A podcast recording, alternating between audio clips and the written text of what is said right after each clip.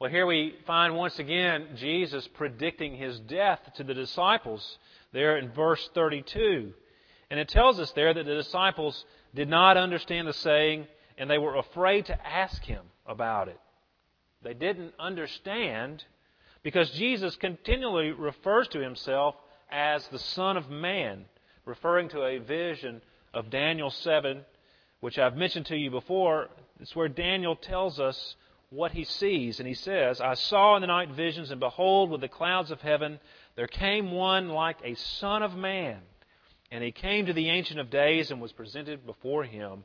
And to him was given dominion and glory and a kingdom that all peoples, nations, and languages should serve him. His dominion is an everlasting dominion which shall not pass away, and his kingdom one that shall not be destroyed.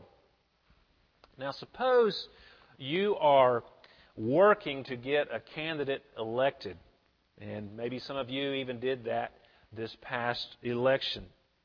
Well, one day the candidate gathers you and the other workers to himself, or gathers you around him, and says, This campaign is going to end with me losing and being assassinated by the opposition. I mean, you would probably go, Why am I backing this candidate? He's crazy. What's he talking about? What in the world does he mean? Well, the disciples feel the same way. They were thinking, well, Jesus is this Son of Man from Daniel 7. He's coming in power and glory, and all the kings of the, of the world are, are going to be under his dominion. Why in the world does he keep talking about dying? You see, the thought of the Son of Man, the Messiah, dying does not even enter into their conception.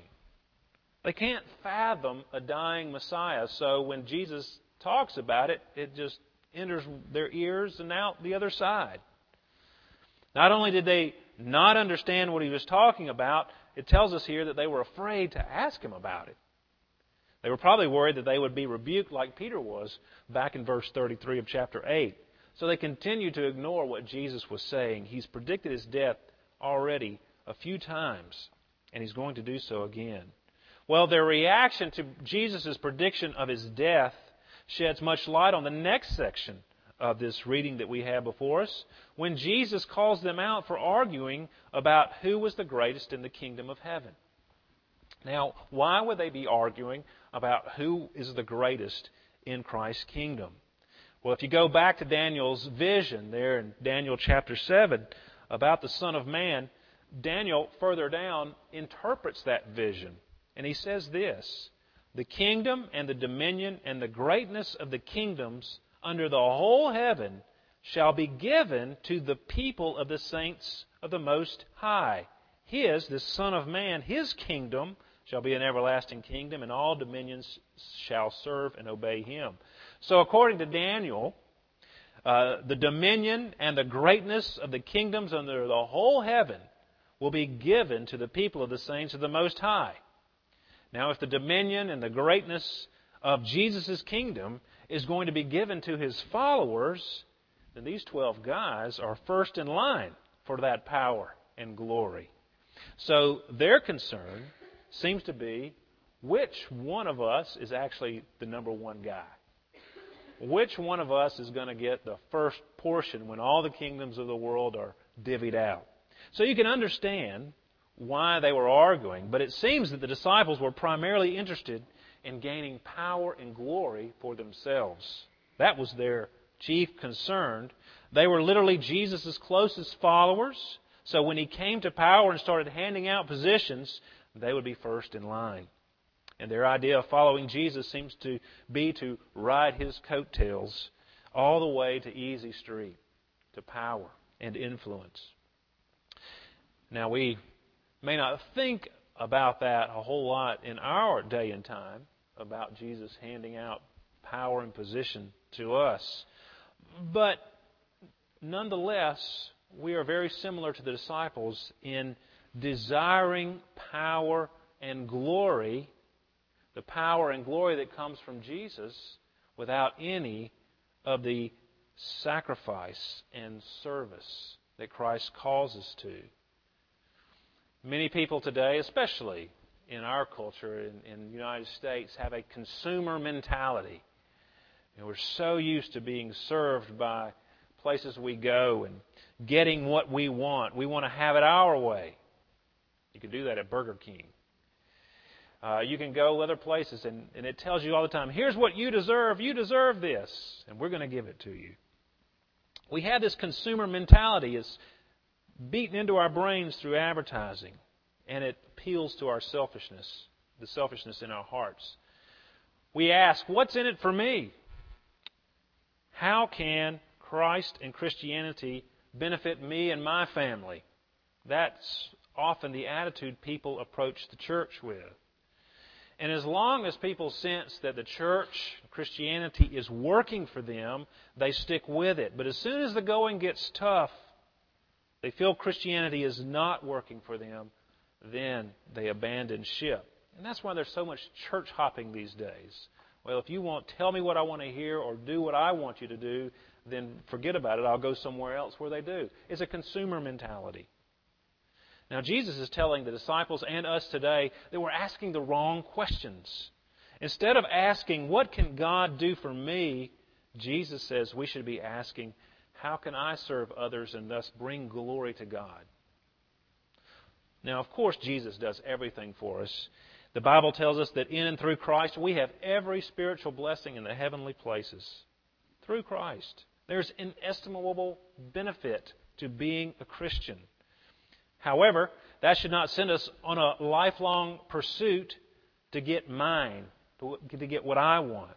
Rather, that knowledge that Christ has sacrificed himself and blesses us with every spiritual blessing should propel us outward to a life of service and ministry to God and others. Now, the disciples here are all about getting what was theirs, and Jesus has to call them to himself and try to teach them that their idea of discipleship is mistaken. And now, what follows in verses 33 to 50 is Jesus teaching them characteristics of true discipleship. I have three, three heads that I'm going to summarize these things in. First of all, like Jesus, disciples must take service seriously. Secondly, like Jesus, disciples must take ministry seriously. And then finally, like Jesus, disciples must take sin seriously. So, three, three things service, ministry, and sin. To be a true disciple, to be like Jesus, we have to take these three things seriously. Service, first of all. Jesus predicts his death, and he tells the disciples that they need to be servants. Jesus himself came to be a servant. In the next chapter, we'll be reading it here pretty soon. In verse 45, it tells us that the Son of Man came not to be served, but to serve, and to give his life as a ransom for many. How did he serve? As verse 31 tells us, the Son of Man is going to be delivered into the hands of men, and they will kill him. And when he is killed after three days, he will rise. John tells us, Greater love has no man than this, that someone lay down his life for his friends. Jesus' entire mission was a mission of service. His entire life was about service.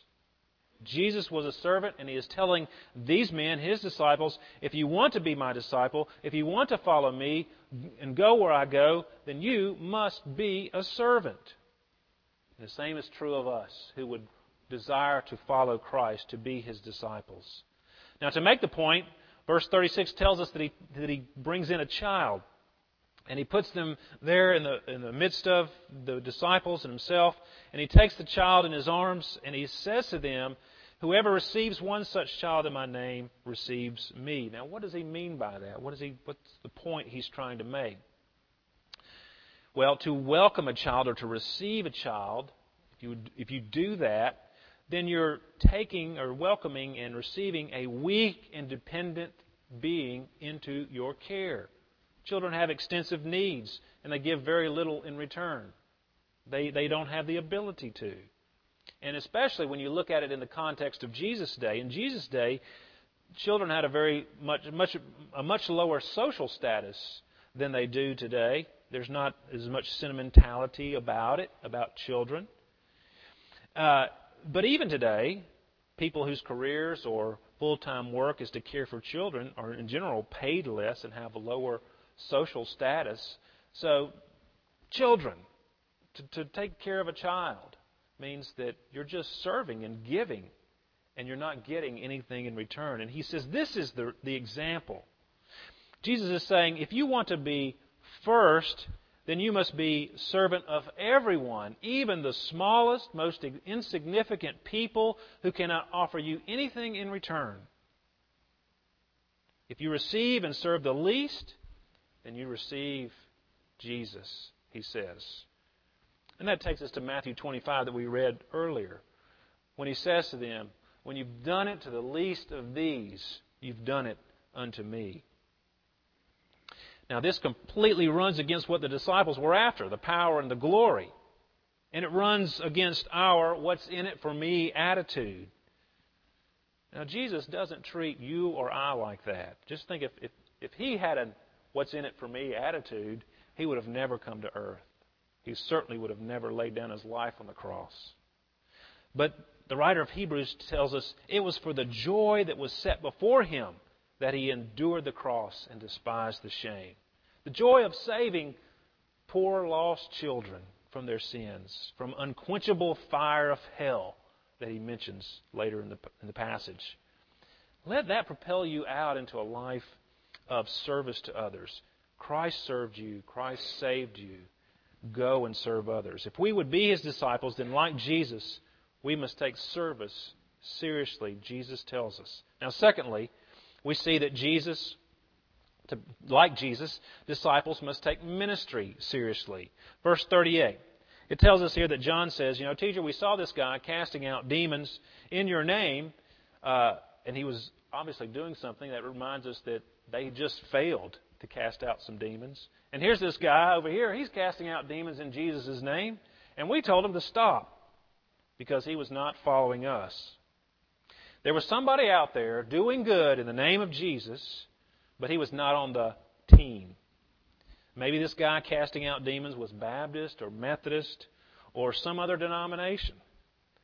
And surely Jesus would commend John for stopping a fellow from doing good who was not under their authority and control. Now, I hope you see what I'm getting at here, what I'm doing. We often think other ministries are not legitimate because they're not on our team. Now, sometimes as leaders, we can even even leaders can squelch ministry because it's not under our authority and control. Now, Jesus has quite a different attitude than that. He says in verse 39, Don't stop him, for no one who does a mighty work in my name will be able soon afterward to speak evil of me, for the one who is not against us is for us. In other words, don't stop him. We need all the friends we can get. If he's not against us, then he is on our team. In other words, you know, we're all on the same team, and be a team player yourself. Now, we need to exercise discretion and caution and not sacrifice the truth of the gospel in the name of working with people, we need to use wisdom. And I fear that sometimes, though, we do throw the baby out with the bathwater. What I want you to see is that Jesus takes ministry seriously. If you look at verse 41, he says, Whoever gives you a cup of water to drink because you belong to Christ will by no means lose his reward. Now, Jesus is saying that even the smallest service in his name and for his sake is valuable it will be rewarded. Even something so small as giving a cup of cold water to someone. Notice that he says you. He gives you a cup of cold water. He's speaking to the disciples. He wants the disciples to see the significance of ministry. Even the smallest service, John, he's saying, you should appreciate and value even the person who would, do, who would do such a small thing like giving you a cup of water. Not tell them to stop, but encourage it. Be thankful for it. Well, what is your ministry? What is your ministry? Now, it may be something with wow factor, like casting out demons. And it might be something very small or simple, as giving a cup of cold water to someone. Either way, if you're a believer today, your ministry is significant to Jesus. and will be rewarded. Now, I want us to be the kind of church that values the gifts that everyone has and encourages them to use his or her gifts, even to facilitate that happening. If you have a ministry idea, I want to encourage you to bring it to the elders, and we'll try to avoid acting like John. If we would be his disciples and like Jesus, we must take service seriously and ministry seriously. And also, we see that like Jesus, disciples must take sin seriously. Jesus took sin seriously. And he states that concern in the strongest terms here. He gives two aspects to this concern. It is serious business to cause someone else to sin. It is also serious business to sin yourself. First, he says in verse 42 Whoever causes one of these little ones who believe in me to sin, it would be better for him if a great millstone were hung around his neck and he were thrown into the sea. Uh, a millstone was a large stone uh, that was uh, in a round trough, and a, a donkey would pull this, or maybe even a team of donkeys would pull this stone around the circle, and they would pour in the grain, and it would crush the flour, crush the grain to make flour. So obviously, the stone is extremely heavy. Jesus says that causing someone to sin is so bad that you would be better off having this large stone tied to your neck and thrown into the sea. In other words, you would be better off dead. It is, it is better to be dead than to cause someone to sin. Notice that he says little ones. He's turning back to the children. And he's speaking to the disciples and, and warning them as people in positions of authority not to be a stumbling block to those who are vulnerable. Now, as sinners, we're all vulnerable. And we need to be careful not to leave, lead anyone else into sin. I know people who actually think it is amusing to get other people to sin. Well, Jesus doesn't think it's funny. Sin is a destructive and enslaving and an, and an enslaving force that must be avoided at all costs. We must work for other people not to sin, and also, you look at verse 33, do everything to keep ourselves from sin. He gives these extreme examples. If your hand causes a sin, cut it off. Uh, if your foot causes a sin, cut it off. If your eye causes you to sin, tear it out. It is better for you to ha- be without these things than to be thrown into hell. Now, when you think about Jesus and how he took sin seriously, I mean, his life was a statement to that. He took so, sin so seriously that he became cut off for us, cut off from love, from his Father's love, as he bore the wrath of God on the cross. He endured the unquenchable fire of hell on the cross as he suffered and died for. Now, we are sometimes very flippant about sin, but Jesus was never so. He laid down his life, he suffered greatly on the cross and in his soul for our sin. And we shouldn't be so flippant about something that Jesus gave his life to eradicate. This passage is telling us to serve people in any way possible to help them avoid sin and do everything possible to avoid sin ourselves. It's a very serious business. And if we would be his disciples, we need to take that seriously. Now, he concludes with some sayings about salt. And I think he's just summing up the teaching that he's just given. First, he says, Everyone will be salted with fire. Uh, the fire of trouble, the fire of difficulty and persecution. The world is a difficult place in which we live. It's a broken world, uh, it's a sinful world, and we're sinners in it. And it is difficult. Everyone has trouble. I believe that's what verse 49 is saying.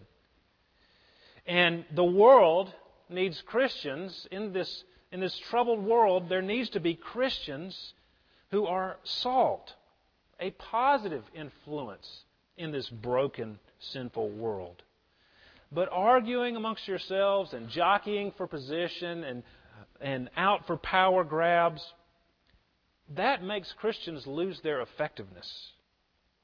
The salt is not salty anymore. So he's saying, be a positive influence. Have salt in yourselves. Don't argue about who's the greatest. Rather, serve, and love one another. May Jesus make it so in our lives. May we be a church, people of God, who are characterized by service and ministry and holiness. Let's pray together.